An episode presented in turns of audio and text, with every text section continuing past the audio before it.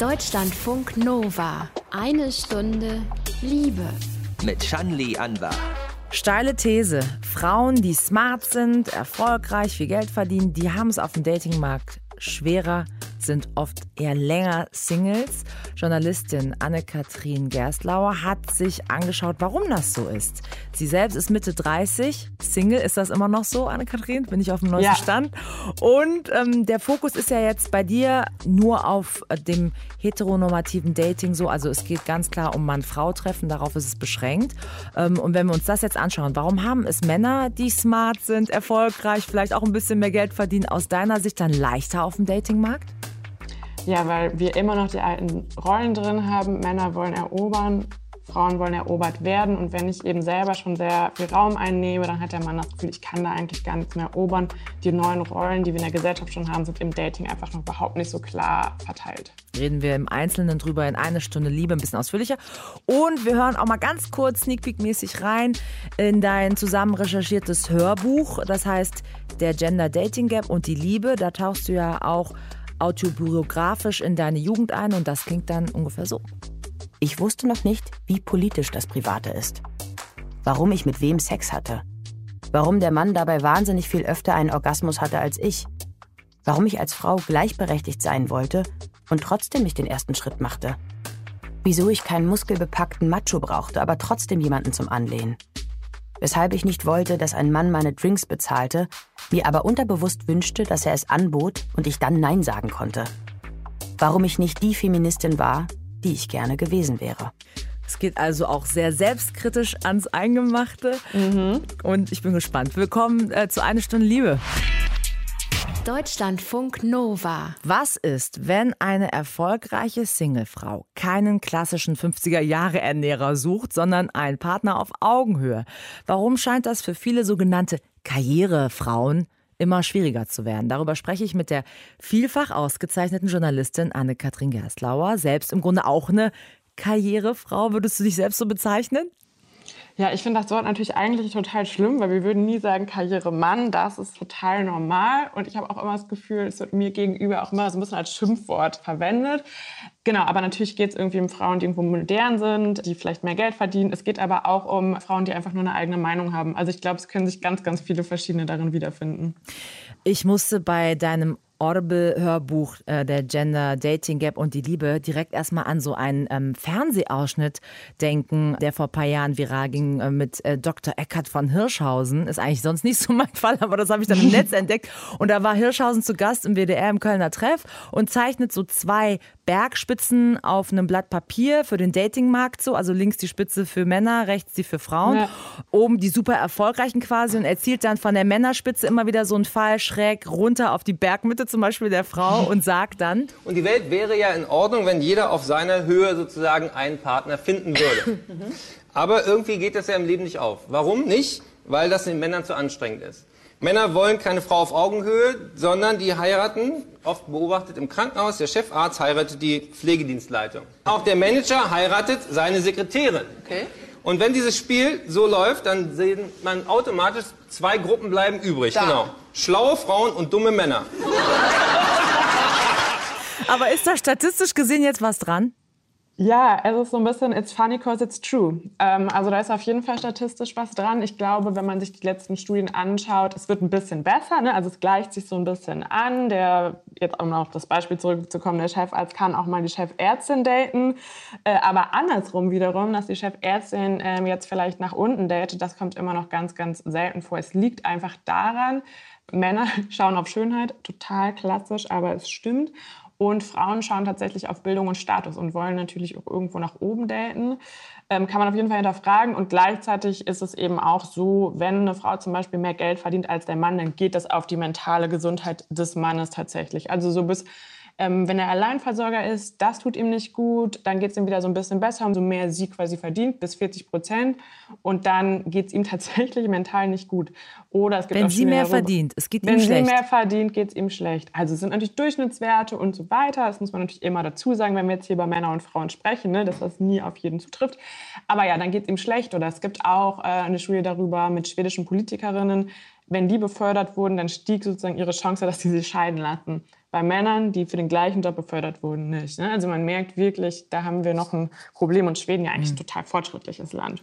Man hört ja schon ein bisschen raus, du hast dich sehr äh, intensiv mit dem Thema beschäftigt. Für dein Hörbuch hast du nicht nur jetzt Geschichten, Interviews mit Freundinnen oder auch mit ja, anderen Menschen geführt, wo man immer so Sprachnachrichten hört, einzelne Erfahrungsberichte, sondern du bist auch tief in die Literatur eingestiegen. Erzählst aber auch sehr persönlich, ähm, dass du die meiste Zeit deines Lebens selber Single warst, unfreiwillig. Und äh, beginnst auch so ein bisschen zu erzählen, schon deine erste Beziehung in der Schulzeit, die scheiterte an deinem Erfolg. Was ist da passiert? Ähm, genau, also hundertprozentig kann man es natürlich nie zurückführen. Ähm, aber tatsächlich war es so, dass ich irgendwie in der sechsten Klasse, also eigentlich total harmlos, irgendwie mal was bei der Mathe-Olympiade gewonnen habe. Und dann gab es so einen kleinen süßen Zeitungsartikel über mich, der so im Foyer hing. Ähm, und ich bin natürlich total stolz in die Schule gekommen. Und dann ähm, spricht mich als erstes mein damals, also Freund, ne, ich glaube, wir haben nicht mal das Händchen gehalten oder wahrscheinlich vielleicht mal so kurz und heimlich, spricht mich drauf an und meinte so, ähm, boah, das finde ich ganz schön arrogant von dir. Und ich bin so aus allen Wolken gefallen. Und danach haben mich nochmal andere Menschen so darauf angesprochen. Ich habe mich immer sofort entschuldigt. Ähm, weil ich so dachte, oh Gott, die finden das bestimmt auch alle arrogant und natürlich nicht. Natürlich hat jeder gesagt, total cool. Und niemand fand daran jetzt irgendwas arrogant, was ich darin gesagt habe. Ich glaube, was er arrogant fand, weil ich wurde halt gefragt, fällt dir Mathe schwer? Und naja, dann habe ich halt Nein gesagt, weil ich meine, mir fiel das halt damals nicht schwer. Mhm. Ähm, ich meine, was soll ich auch darauf antworten? Irgendwie so und genau. Und äh, einen Tag später oder ein paar Tage später hat er dann mit mir Schluss gemacht. Genau. Und das zieht sich ja so ein bisschen wie ein roter Faden weiter. Das ist jetzt nicht nur so eine süße kleine Schulgeschichte, sondern auch später erzählst du dann im Hörbuch, ähm, wenn du dann einem Freund erzählst, dass du deinen Abi-Durchschnitt, ja, den musst du quasi erst auf so mehrfachen Nachfragen rausplaudern. 1,0 äh, wirkt ja auch not amused so ein bisschen, ne? Nee, total. Und vor allen Dingen ist das so, ich spreche ja schon gar nicht gerne darüber. Ne? Und ich habe auch ganz viele Freundinnen und da braucht man auch keinen Abi schon von 1-0. Es reicht ja schon gefühlt, dass man arbeiten geht. Ich kenne ganz viele, die erzählen gar nicht mehr von ihrem Job. Und ich erzähle eigentlich auch total ungern von irgendwelchen Dingen, weil ich so viele schlechte Erfahrungen damit gemacht habe. Und ähm, Genau, und da war es so, erst wollte ich es gar nicht erzählen. Als ich es dann erzählt habe, hat der wirklich tagelang Witze darüber gemacht. Und ah, das weißt du nicht, obwohl du ein 1-0er-Abi hast, wo ich wirklich so dachte, mein Gott. meine Güte, ich wollte damit nie angeben. Du hast mich halt siebenmal gefragt. Ähm, und dann natürlich auch ganz beliebt Männer, die sagen, hätten sie auch alles gekonnt wenn sie nicht so faul in der Schule gewesen mhm. wären. Was ist denn so das Problem? Jetzt hast du eben äh, gesagt, wenn Männer zu wenig verdienen oder weniger als ihre Partnerin, sind sie unglücklich. Aber lassen wir mal jetzt das Finanzielle beiseite. Mhm. Ähm, was ist so vielleicht noch so ein Problem der Männer? Wollen sie einfach immer gerne die Welt erklären und das ist dann halt schwierig, wenn eine Frau auch Ahnung hat? Immer so Mansplaining läuft dann nicht? Ja, total. Also ich meine, ich habe angefangen mit der These, dass sich das vor allen Dingen auf Frauen bezieht, die irgendwie vielleicht ähm, eine Beförderung bekommen haben, mehr Geld verdienen. Aber dann, ich habe mit Frauen gesprochen, die eine Ausbildung gemacht haben, also in allen unterschiedlichen Bereichen. Und da fand ich die Geschichte eigentlich noch viel, viel krasser. Also mir hat eine Frau wirklich erzählt, sie war auf einem Date und es lief total gut, es war schon das vierte, fünfte Date. Und dann erzählt sie ihm irgendwie, dass sie umgezogen ist, alles selber aufgebaut hat mit den Möbeln und so. Und dann fing es an, komisch zu werden. Dann sagt er so, aber kochen und backen kannst du schon auch, oder? Und dann hat sie so gesagt, ja klar, also ich meine, ich wohne alleine. Und dann hat er gesagt, und würdest du von dir sagen, dass du eine starke eigene Meinung hast? Und dann hat sie zu ihm gesagt, ähm, ja, also ähm, ich denke schon. Und er so, und würdest du die deinem Freund dann auch sagen? Hat sie gesagt, na klar, also wenn er jetzt irgendwie seine Wäsche nicht wegräumt, dann sage ich dem das schon mal. Und hat er gesagt, ah nee, das ist nicht mein Fall, das ist nicht mein Typ. Was suchen also diese Leute? Was suchen die ja, denn? Und vor allen Dingen, du musst dir ja mal vorstellen, der hat es auch noch ausgesprochen. Ja. Also das heißt, obwohl man ja eigentlich schon denken würde, ja 2021 weiß man, so würde ich nicht mehr raushauen auf dem Date. Das heißt, wie viele denken das auch nur ja. und sprechen das gar nicht aus oder wissen nicht, dass sie es denken. Kleine Anekdote, ich hatte mal, äh, das habe ich in einem Interview mitbekommen, da ging es um Gleichberechtigung und da meinte der Typ so, ich bin voll für Gleichberechtigung, voll. Ich finde nur, der Mann, der sollte 51 Prozent in der Beziehung zu sagen haben. Ein Prozent mehr und das reicht. Und ich dachte, das, Junge, Gleichberechtigung ist nicht, ein Prozent ist schon überstimmen. Damit kannst du nicht immer, also dann willst du trotzdem ja quasi immer das letzte Wort haben. Aber gut, so sieht's aus. Skurrilitäten gibt es viele aus dem Dating-Leben und darüber wollen wir gleich weitersprechen und vor allen Dingen auch noch mehr über Männer und ihre Sicht aufs Daten in eine Stunde Liebe. Deutschlandfunk Nova. Wir sprechen mit Anne-Kathrin Gerstlauer über den Gender Dating Gap und die Liebe und hören jetzt nochmal einen längeren Abschnitt aus dem ersten Hörbuchkapitel. Wenn es um Gleichberechtigung zwischen Mann und Frau geht, dann meistens um harte Währungen wie den Gender Pay Gap, um die Kindererziehung und vielleicht noch darum, wer wie viel im Haushalt macht. Aber es wird selten über die Millionen Frauen gesprochen, die alleine sind oder in zu kurzen Beziehungen, die einfach mal wieder ein gutes Date wollen. Jedes Gespräch, das sich ums Dating dreht, beginnt mit Früher war alles besser, als man sich noch in der Bar sehr tief in die Augen schaute oder in der U-Bahn. Jetzt seien alle nur noch am Tindern und völlig beziehungsunfähig. So anstrengend die ganze Schreiberei, die meist mit Hey, na beginnt und sich über Wochen ziehen kann und selbst nach einem Treffen will sich dann keiner festlegen. Ich glaube nicht, dass Tinder schuld ist. Das Problem ist ein anderes. Die Rollen in der Gesellschaft wurden schon neu verteilt. Frauen stehen in der Hierarchie nicht mehr automatisch unter Männern. Aber weder Männer noch Frauen wissen so wirklich, was das für unsere privaten Beziehungen bedeutet. Warum geben manche Männer offen zu, dass sie ein Problem haben mit erfolgreichen oder selbstbewussten Frauen? Warum streiten es andere ab aber verhalten sich trotzdem so. Und was wollen wir Frauen eigentlich? Warum sind wir manchmal genauso oberflächlich? Und was machen die anders, die es nicht sind? Welche Beziehungen funktionieren denn nun? Und wo führt das hin, wenn Frauen in der Männerwelt immer mehr Raum einnehmen? Im Netz bekommen Frauen, die zu viel fordern, enormen Hass ab. Aber was ist in der Liebe? Lauter Fragen, denen Anne-Kathrin nachgeht. Bleiben wir mal bei den Männern. Also fällt es vielen äh, von Ihnen vielleicht schwer, neben einer emanzipierten Frau ein neues Rollenbild zu finden? Auf jeden Fall. Also ich glaube, viele haben sich da einfach noch überhaupt nicht gefunden.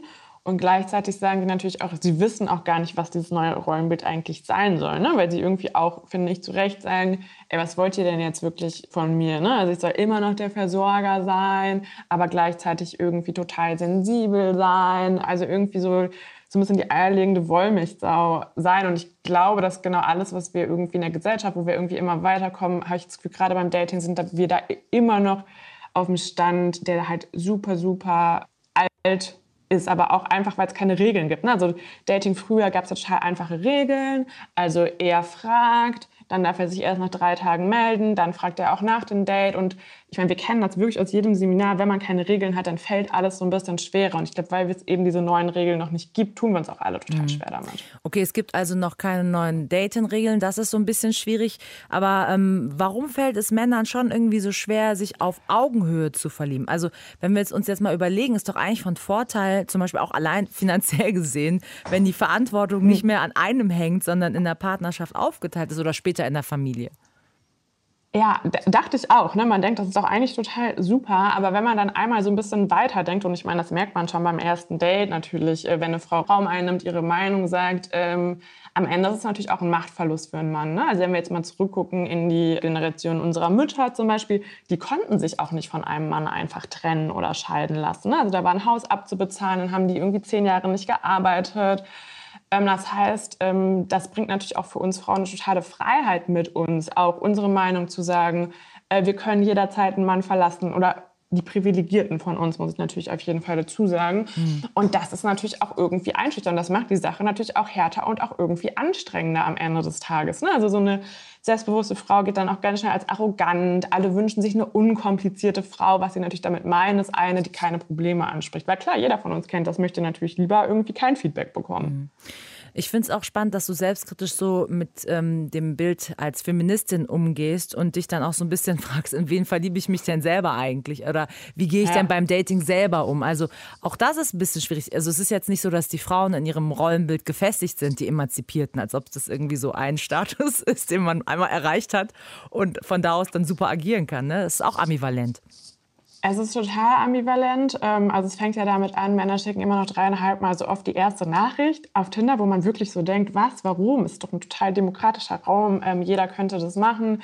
Es ist nachgewiesen, Frauen suchen immer noch einen Mann, der größer ist. Es gibt sogar eine Studie dazu, dass sie ihre Selfies für Tinder so aufnehmen, dass sie besonders klein und zierlich irgendwie aussehen. Auch die Frage, wer zahlt die Drinks, ist immer noch nicht so eindeutig geklärt, wie viele gerade Emanzipierte denken. Ja, es fällt uns total schwer und ich glaube, da haben wir uns auch so ein bisschen im Patriarchat eingenistet. Ne? Das ist natürlich mhm. auch irgendwie bequem. Ich glaube, gleichzeitig fällt es uns auch so schwer, weil wir sehen immer noch Filme, ne, auch selbst auf Netflix, die so progressiv sind, wo uns diese Rollenbilder natürlich auch immer wieder vorgelebt mhm. werden, wo wir eine Art der Romantik sehen, die immer mit Hindernissen verbunden ist, wo immer der Mann größer, erfolgreicher, schöner ist und so weiter und gerade beruflich erfolgreiche Frauen zum Beispiel immer untervögelt und unglücklicher Single sind. Also wir sehen das natürlich auch immer noch in den Medien in der Gesellschaft vorgelegt. Ja. Wenn wir nochmal dieses Bild aufgreifen, was wir vorhin gehört haben von Eckhard von Hirschhausen, ähm, der ja im Grunde diese ähm, zwei Gruppen aufmacht, die auf dem Datingmarkt so ein bisschen übrig geblieben sind aktuell, ja. schlaue Frauen und dumme Männer. Du bezeichnest sie jetzt nicht so, aber du gehst so ein bisschen auf deine Erfahrungen, äh, Daten von mittelmäßigen Männern. Darauf gehst du ein. Also würdest du sagen, man macht schon quasi als Frau so den Kompromiss, man schraubt die Ansprüche ein bisschen runter und denkt sich, ja komm, ich probiere es mal. Vielleicht ist es nicht mein Typ. Es muss ja noch nicht mal jetzt so sein, also dumm ist jetzt wirklich sehr abwertend. Das heißt jetzt nicht, dass jemand dumm ist, aber es ist nicht mein Typ, aber ich probiere es mal. Ist es das? Also ich glaube, das muss man super differenziert betrachten, weil ich glaube gerade dieses, dass wir als Frauen zum Beispiel auf Status und Bildung schauen, zum Beispiel, das ist ja auch total oberflächlich. Ne? Also mhm. nur weil jemand irgendwie, keine Ahnung, sorry, aber mit Mittelmäßigkeit meine ich halt auch gerne mal den mittelmäßigen Marketingmanager, der sich für sehr schlau hält. Ähm, versus, keine Ahnung, jemand, der eine Ausbildung hat und äh, seine eigene Firma hat, der hat im Zweifelsfall kann der mehr, viel mehr das Wasser reichen oder auf Augenhöhe sein, als jetzt, wie gesagt, irgendwer, der seinen 9-to-5-Job macht. Also die Frage ist, glaube ich, nicht, wir sollten nicht unsere Ansprüche senken, aber schon ein bisschen uns fragen, wonach wir uns da eigentlich richten und welche Kriterien wir da eigentlich anlegen und warum. Also ich glaube, das ist wichtiger. Ich finde diesen Vorwurf, immer Frauen haben zu hohe Ansprüche wiederum nämlich total schlimm, weil ich mhm. wirklich denke, also Ansprüche, das ist wirklich die Freiheit der Frau, heute zu sagen, ey, ich bin, warum soll ich mit jemandem zusammen sein, den ich irgendwie langweilig finde, der mir nicht das Wasser reichen kann, warum soll ich damit meine Zeit verschwenden? Längerfristig jetzt gedacht, wenn wir an die Rollenbilder denken, Mann, Frau, wie gesagt, heteronormativ gedacht jetzt, kann sich da im Grunde nur über die Erziehung was ändern, also nur über neue gesellschaftliche Rollenmodelle? Auf jeden Fall. Ne? Also ich werde ganz, ganz oft gefragt, wie sollen wir es denn jetzt machen? Also was ist die Lösung dafür? Das war auch so ein bisschen der Auftrag fürs Buch. Aber am Ende muss ich sagen, solange wir in dieser Gesellschaft leben, kriegen wir das natürlich auch nicht easy jetzt im Dating plötzlich geändert, was wir im Job, ne? also ob ich jetzt im Jobs mansplained werde oder auf dem Date, kommt ja am Ende auch ein bisschen das Gleiche raus. Also ich glaube, genau in der Erziehung, natürlich aber auch in der Gesellschaft, also ich meine, wir haben immer noch ein Ehegattensplitting, was davon ausgeht, dass die Frau zu Hause bleibt und die Kinder erzieht. Ne? Also das ist ja ein Modell, was dafür gemacht wurde zum Beispiel. Ne? Also sowohl politisch ja. als, als, auch gesellschaftlich steckt da ja ganz viel dahinter. Und Klammer auf, Friedrich Merz äh, von der CDU gefällt mhm, das. Er hat diese Woche noch mal dazu getwittert, wie toll er das findet. Und man denkt nur so, okay, aus welchem Jahrhundert kommst du eigentlich? Oder beziehungsweise klar, er ist Nutznießer wahrscheinlich, ne? ohne jetzt seine Verhältnisse genauer zu kennen. Aber ich nehme mal an, so ist es bei ihm.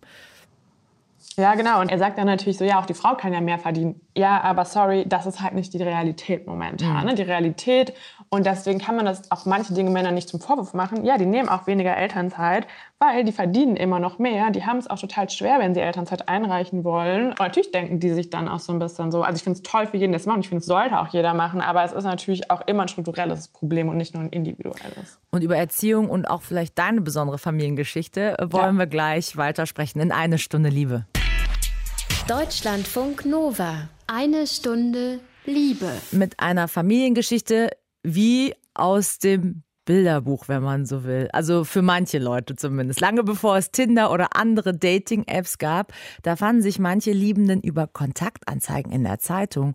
Und so auch die Eltern von Anne-Kathrin Gerstlauer. Wie lief das denn bitte schön genau ab? Genau, also mein Vater ähm, hatte sich halt von seiner Ex-Freundin getrennt und ähm, die hatte ihm halt gesagt, ähm, du wolltest doch eh, dass ich zu Hause bleibe. Und er hat, hat er am Anfang fand er das total komisch und fand es auch wie alle selbstverständlich. Er hat ja mehr verdient und sie hat halt zu ihm gesagt, naja und? Also ich hätte ja trotzdem die Familie durchbringen können. Und dann hat er sich so viel mit selber beschäftigt und ist eigentlich zu der Erkenntnis gekommen, ähm, dass er Hausmann werden möchte, weil er auch fand, er hatte so viele andere Interessen, auch Ehrenämter, dass sich das viel besser vereinen lassen würde. Und, und da war er 32, ne? Genau, und dann hat er eine Kontaktanzeige in der Zeit aufgegeben, wo drin stand, dass er äh, genau, dass er genauso gut ist an der Bohrmaschine wie am äh, Bügeleisen. Bundesweite Suche nach der Frau fürs Leben, die arbeiten gehen soll. Genau, die arbeiten gehen will. Und meine Mutter wiederum hatte gerade ihre eigene Praxis aufgemacht, was ja auch als Frau damals total ungewöhnlich war. Es gab auch nur wenige und die hatten halt alle keine Kinder. Und ich glaube, meine Mutter hat gedacht, ähm, ja, das wird auch so bleiben ähm, mhm. für mich wie soll das funktionieren? Und genau, daraufhin hat sie sich darauf gemeldet. Und mein Vater ist Hausmann geblieben. Ja, genau. Ist geblieben, ne? deine ganze Kindheit über. Familie prägt uns ja alle. Wie sehr würdest du sagen, haben eben diese Rollenbilder deiner Eltern dich, deine Geschwister geprägt in der Kindheit? Ich glaube, damals ist mir das gar nicht so aufgefallen, weil das ja für mich total selbstverständlich war. Ich fand das irgendwie cool. Und aber im Nachhinein, wenn ich jetzt so zurückblicke, musste ich sagen, so, ich habe Fußball gespielt, ich war gut in Mathe, meine Schwester studiert Maschinenbau. Das sind ja alles Dinge, die jetzt durchschnittlich eher unwahrscheinlich sind, dass man die macht. Und ich kann bis heute mir nicht vorstellen, dass es dann nicht auch einen Zusammenhang dazu gab, dass wir eben viel Zeit mit unserem Vater verbracht haben, äh, dem es auch immer total wichtig war, uns Selbstbewusstsein beizubringen, uns irgendwie klarzumachen, dass wir wirklich alles schaffen können. Und ich sage jetzt nicht, dass Mütter das nicht machen, aber ich glaube, das ist schon eine andere Sozialisierung am mhm. Ende auch war für uns. Und deswegen zum Beispiel habe ich mich auch super lange gar nicht als Feministin gesehen, weil ich immer dachte, die Welt ist total in Ordnung. Also mein Vater läuft ist zu Hause doch. geblieben, ja, genau. es läuft. Der kocht, der wäscht. Also meine Mutter darf bis heute nicht die Wäsche machen. Darf nicht. Okay, das ist nee, nee, und auch was man spülen darf und was nicht. Da gibt es ganz bestimmte Regeln. Regeln. Ja, klar. Ja. Jetzt könnte man, man ja denken, ihr seid in der Eifel äh, aufgewachsen, dann könnte man ja meinen, so ein Hausmann in den so 90er, 2000er, das ist doch vielleicht total inspirierend für sein ganzes Umfeld und plötzlich gehen die Frauen vielleicht in Diskussion mit ihren Männern und sagen, ich will doch auch, mach doch auch mehr zu Hause und so. Aber es war ganz anders, ne? Du beschreibst, dass es im Grunde hinterm Rücken wurde sehr viel schlecht geredet.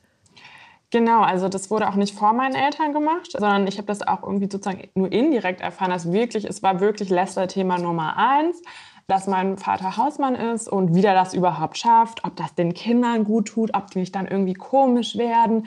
Also eine Freundin von meinen Eltern hat mir mal gesagt, manche haben eigentlich darauf gewartet, dass sie sich scheiden lassen. Sie hätten sich auch so ein bisschen drüber gefreut. Und warum natürlich?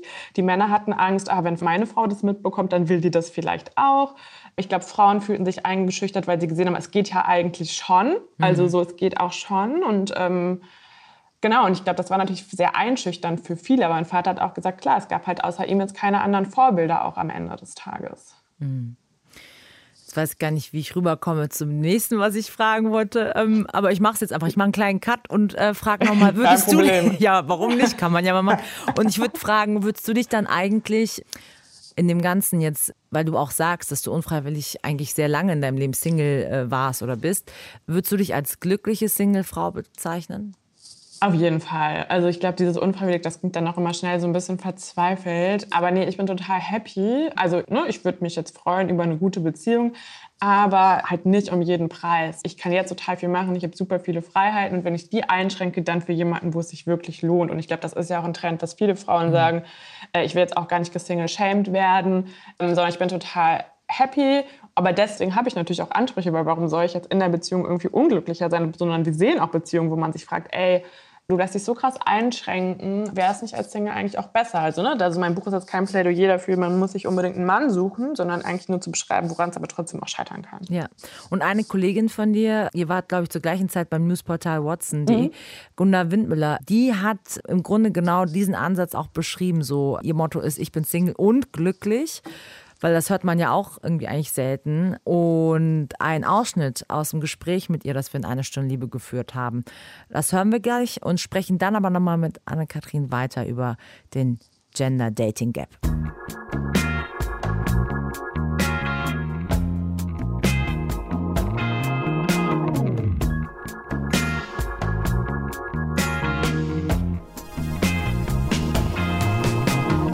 Zeit für eine Stunde Liebe mit einem kleinen Rückblick auf ein Gespräch mit Gunda Windmüller, Journalistin und Literaturwissenschaftlerin.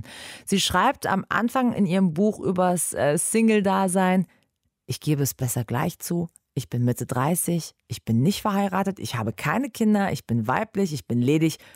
Und ich bin glücklich. Weil es so schön passt äh, zu dieser Sendung, wiederholen wir einen Ausschnitt aus dem Gespräch mit Gunda. Ich wollte von ihr damals wissen, ist dieser Bucheinstieg eigentlich eine Form von Rechtfertigung so fürs eigene Single-Leben? Nein, aber es ist viel mehr, also das ist auch der Grund, warum ich damit eingestiegen bin, weil es halt so unglaubwürdig klingt, wenn man das sagt. Also das ist so, das sind so die... Dass man ähm, glücklich ist, Dass man du? glücklich ist, also dass man mit denen, also in dem Alter, ähm, in den Umständen glücklich sein kann, das wird mir halt ähm, sehr oft nicht geglaubt.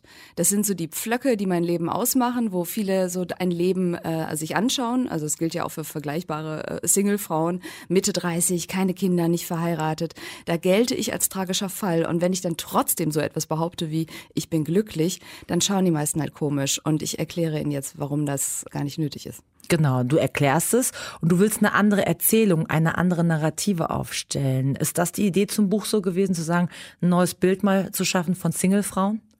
Ja, auch.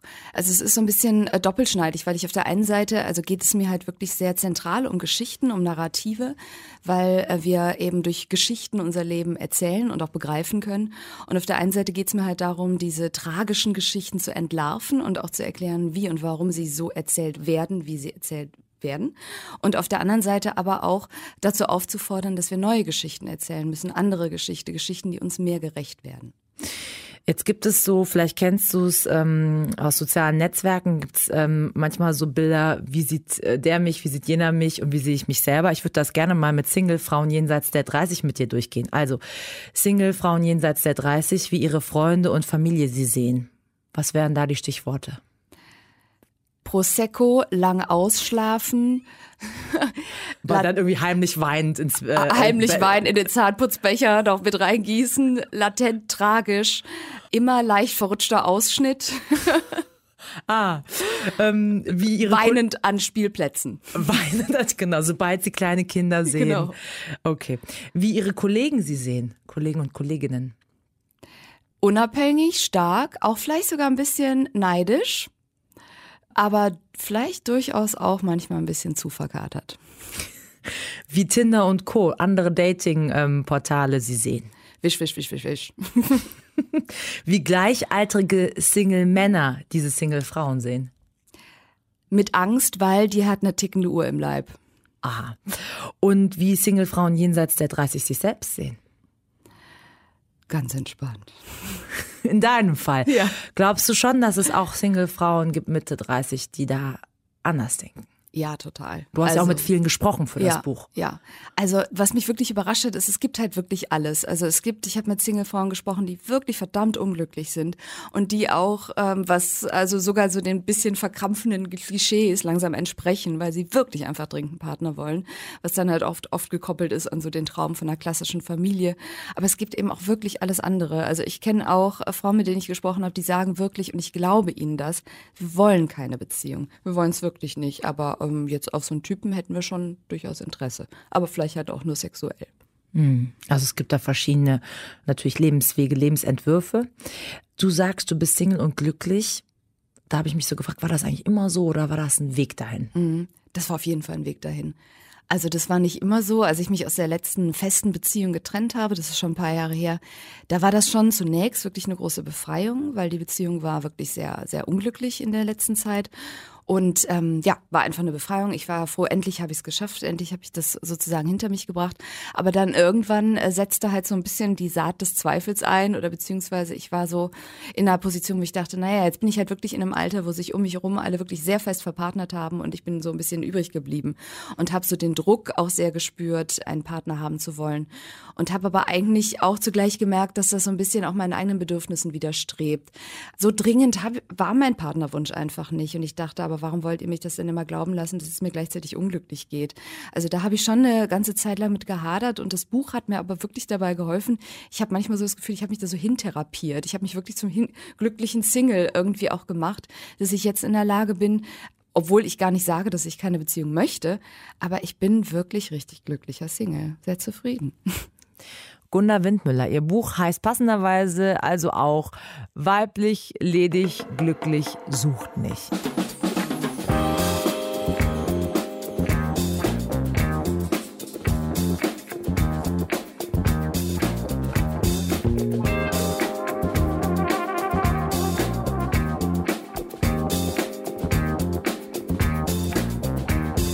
Wir reden übers unfreiwillige Single-Dasein, das für erfolgreiche, smarte Frauen besonders ja oft zutrifft vielleicht. Und so beschreibt es zumindest Journalistin Anne-Kathrin Gerstlauer. Anne-Kathrin, wir haben eben Gunda gehört, ebenfalls Single. Und die ist drauf eingegangen, bei ihr war der Druck von außen eigentlich größer. Warum hast du denn immer noch keinen Partner, als so der innere Druck, äh, nur mit einem Partner glücklich sein zu können? Siehst du das ähnlich? Also manche ähm, Erwartungen anderer Leute an Singles, die machen einen eigentlich unglücklicher, als man wirklich ist? Auf jeden Fall. Also ne, diese Frage, ähm, hast du einen Partner dabei? Wenn ja, warum nicht? Also man hat auch das Gefühl, umso länger man es ist, umso mehr haben die Leute dieses Gefühl, da muss auch was mit ihr falsch sein. Du siehst Deswegen doch so gut aus. Du bist Ja. doch so eine nette Person. Was ist denn los da? Solche genau, Sätze, oder die sagen so, äh, du bist so klug und cool. Und dann habe ich ja irgendwann gedacht, ah ja, und vielleicht ist das ja auch genau das Problem. Ne? Also das checkt man dann irgendwann. Ich habe halt auch ganz viel Feedback jetzt schon von äh, Frauen bekommen, übrigens auch von Männern, die gesagt haben, ey, cool, dass du das mal aufgeschrieben hast, weil äh, jetzt verstehe ich die Mechanismen zum Beispiel auch viel besser. Mhm. Und fühle mich dann auch nicht mehr schlecht und habe nicht mehr das Gefühl, das liegt an mir. Ne? Also ich meine, Frauen haben ja auch oft dieses Problem, ich bin nicht gut genug, es liegt an mir, ich bin nicht klug genug, nicht witzig genug, nicht schön genug, vor allen Dingen Letzteres. Ähm, ich glaube, da hilft es auch zu gucken, nee, es gibt auch Mechanismen, die äh, strukturell sind und nichts mit einem selber zu tun haben. Du hast es am Anfang schon mal angesprochen, eine Überschrift in dem Kapitel bringt es nochmal auf den Punkt. Äh, Männer suchen schöne Frauen, Frauen suchen große Männer über äh, Körper und Schönheit. Sind wir so ein bisschen selbst schuld, wenn wir vermeintliche Schönheitsideale nicht überwinden, dass es halt immer schwierig bleibt auf dem Datingmarkt? Auf jeden Fall. Ich meine, inwieweit wir da jetzt selber schuld sind, ich glaube, es ist auch einfach sauhart. Also ich meine, wir kennen es alle. Nach außen tun wir auch mittlerweile alle so, als hätten wir kein Problem mit irgendwas und sagen auch unseren Freundinnen die ganze Zeit, ey, du siehst toll aus, nee, du musst nicht zum Yoga gehen, du musst keine Diät machen. Und selber denken wir direkt so, ah ja, stimmt, nee, ich muss auch mal wieder weniger Kohlenhydrate und so weiter. Ich glaube sogar eher, dass die ähm, Diskussion so ein bisschen unehrlicher geworden ist. Ne? Also auch Männer schreiben auch ganz oft in Dating-Apps so, no Make-up, keine Make-up-Tussi. Und was die sich vor Augen haben, sind halt Instagram-Influencerinnen, die no Make-up schreiben, aber natürlich völlig porenlos Ja. sind. Wo ich immer denke, boah, das ist ein Schönheitsideal, das ist noch viel schwieriger zu erfüllen. Dann lass mich mich schminken. Das, Lass das mich nicht schaff ich. schminken, bitte. Ey. Äh, Bitte, also die Poren, ich krieg die nicht anders weg, sorry. Ja, ja. ja. Und die ja auch nicht, ne? So. Es ist nämlich nicht so das wirkliche Leben, mit dem man da konkurrieren soll, sondern irgendwie, es ist halt Genau. fake vieles, das stimmt. Ich, ich habe halt mal gedacht, so, man, muss, man muss halt so zufällig sexy mittlerweile aussehen. Ne? Nicht mehr so Minirock und tiefer Ausschnitt, sondern so, als hätte man sich so super spontan was angezogen und nichts dabei gedacht, aber trotzdem weiß man so ganz genau, dass man gut darin aussieht. Und am Ende ähm, sagst du, es geht jetzt nicht nur um Schönheitsideale und alte Rollenbilder, sondern es geht auch ganz klar um Macht und Dominanz. Ne? Äh, natürlich, ich meine, alle Themen, die wir uns angucken, auch wenn es ums Thema Größe geht, äh, wenn es ums Thema Einkommen geht und so weiter, wenn es ums Thema geht, wer hält wem die Tür auf, das sind halt alles nur so Kleinigkeiten, so kleine Puzzlesteine, aber am Ende so geben wir immer einen Teil von unserer Macht ab damit. Und ich glaube, deswegen finde ich es auch so wichtig. Ich finde es auch so wichtig, wenn Leute mir sagen, ist doch nicht so schlimm, wenn ich mir die Drinks zahlen lasse, solange es ein Gender Pay Gap gibt. Eigentlich immer so, nee, ich möchte eigentlich nicht, dass Patriarchat mich daran rächen mit was, was selber eine zutiefst ne, so zutiefst patriarchale Aktion und Tradition einfach ist. Weil wir geben am Ende des Tages ist es ja auch immer an Erwartungen geknüpft. Ne? Wenn mir jemand den Drink zahlt, hat er natürlich Erwartungen, ob bewusst oder unbewusst. Zum Schluss, du kündigst an, dass du jetzt es deinem Vater nachmachen willst. So ein bisschen back to the roots, weg von Tinder und anderen äh, Online-Dating-Apps und so, sondern einfach mal wieder Print ist, äh, wirkt. Und da gibt es auch eine Kampagne. Eine Kontaktzeige in der Zeit aufgeben, wie dein Vater, indem du dann schreiben willst, falls du Tinder auch durchgespielt hast, keine Angst vor einer klugen feministischen Frau hast, dann melde dich. Was erhoffst du dir davon? Also erstmal finde ich das einfach witzig und ähm, Noch ist sie nicht geschaltet, ne? Also ich kann nicht noch ist sie nicht warten. Okay. geschaltet, aber ähm, ich werde es auf jeden Fall machen. Ähm, ach so, keine Ahnung. Ich finde es einfach irgendwie witzig und das mal irgendwie auszuprobieren. Man sieht ja immer diese total witzigen Anzeigen irgendwie in der Zeit. Und keine Ahnung, ob ich jetzt riesige Erwartungen daran habe. Ich glaube auch am Ende wichtiger wird auch sein, so dass ich selber mit, ne, wie ich auch im Buch schreibe, mit offeneren Augen so ein bisschen durch die Welt gehe, vielleicht mich so ein bisschen mehr reflektiere, ein bisschen mehr hinterfrage und vielleicht mal Männern eine Chance gebe, die nicht in mein angebliches Beuteschema reinpassen, weil wir denken ja immer so, ah ja, ist alles so zufällig, wir können es nicht entscheiden, haben wir uns einmal verliebt, aber ich habe super gute Texte darüber gelesen, dass wir Liebe so weniger als Zufall eigentlich sehen sollten, sondern auch so ein bisschen als Arbeit, was wir uns so bewusst vornehmen können und deswegen auch so ein bisschen die Anzeige, ne? zu sagen, ey, Ich mache das jetzt einmal einfach so. Ich habe aber auch mit einer tollen Frau gesprochen, die ihr eigenes Offline-Tinder gemacht hat mit ihren Freundinnen, die sie verkuppelt und die hat eine unfassbare Erfolgsrate wirklich. Ich glaube, mhm. so jedes zweite Pärchen, was sie verkuppelt. Und das ist ja auch okay. Ich glaube, mal öfter zu sagen, ey, ich will auch eine Beziehung, vielleicht könnt ihr mich verkuppeln, drüber nachzudenken, es bewusst anzugehen, nicht immer so too cool for school mäßig zu sagen, ah nee, ich will es eigentlich gar nicht und so. Das macht man ja eigentlich auch nur, wenn man Männer damit beeindrucken will, die sagen, dass sie es nicht wollen. Also ich habe einfach ehrlich zu sich zu sein das äh, ist am Ende vielleicht noch wichtiger als die Kontaktanzeige, die ich aber trotzdem auf jeden Fall schalten werde. Eben, und erkennen, Liebe ist eine Entscheidung und eben ein Weg, den man ähm, auch so bestreiten kann und selber gestalten kann. Ja. Das ähm, ist spannend und falls jetzt jemand zuhört, äh, der sich denkt, ich will nicht warten, bis diese Anzeige kommt und sich schon melden will, mail at deutschlandfunknova.de. Wir leiten es gerne weiter. Das Hörbuch Der Gender Dating Gap und die Liebe, ähm, das es bei Audible zu hören. Danke für den Besuch in eine Stunde Liebe. Danke dir, hat Spaß gemacht. Fand Ciao. Tschüss. Deutschlandfunk Nova. Eine Stunde Liebe. Kommt zum Ende und wie die Streusel aus weißer Schokolade auf eurem Spaghetti-Eis garnieren wir die Sendung zum Schluss noch mit dem Liebestagebuch als Krönung so on top. Wir hören gleich Jona, der ist ja nicht binär und transmaskulin. Er fühlt sich weder eindeutig als Mann noch als Frau. Er möchte aber männlich gelesen und angesprochen werden. Und seit Jona mit seiner Partnerperson Gray Sex hat, kann er viele Praktiken neu erforschen, neu genießen oder überhaupt kennenlernen. Hat jetzt zum Beispiel das erste Mal Oralsex. Bevor ich Gray kennengelernt habe oder wir auch Sex zusammen hatten, hatte ich eigentlich irgendwie nicht so super viele sexuelle Erfahrungen. Und auch gerade so durch meine Transition ist das auch eigentlich erst so richtig ein relevantes Thema für mich geworden. Ich meine, macht auch vielleicht irgendwie Sinn, wenn man sich mit sich selber irgendwie und dem Körper auch nicht so gut fühlt dass ähm, dann Sex mit anderen Leuten auch vielleicht schwierig ist oder zumindest irgendwie nicht so befriedigend, weil immer irgendwas falsch oder komisch ist. Und jetzt so in dieser neuen Beziehung, auch mit einer nicht-binären Transperson, war das eigentlich, glaube ich, erstmal so die erste Möglichkeit für mich, mich auch auf bestimmte Sachen einzulassen, die vorher für mich auch überhaupt gar nicht gingen, weil ich mich damit super unwohl gefühlt habe. Und halt ein Thema davon, halt so Oralsex irgendwie bei mir, das war mir immer super unangenehm und was war eigentlich irgendwie immer jenseits meiner Vorstellungskraft, dass das überhaupt mal irgendwie für mich eine Option wäre. Als transmaskuline Person halt irgendwie mit Vulva rumzulaufen, ist es halt immer schwierig, weil ich vielleicht denke, hm, sieht mich die Person durch dieses Körperteil halt irgendwie anders.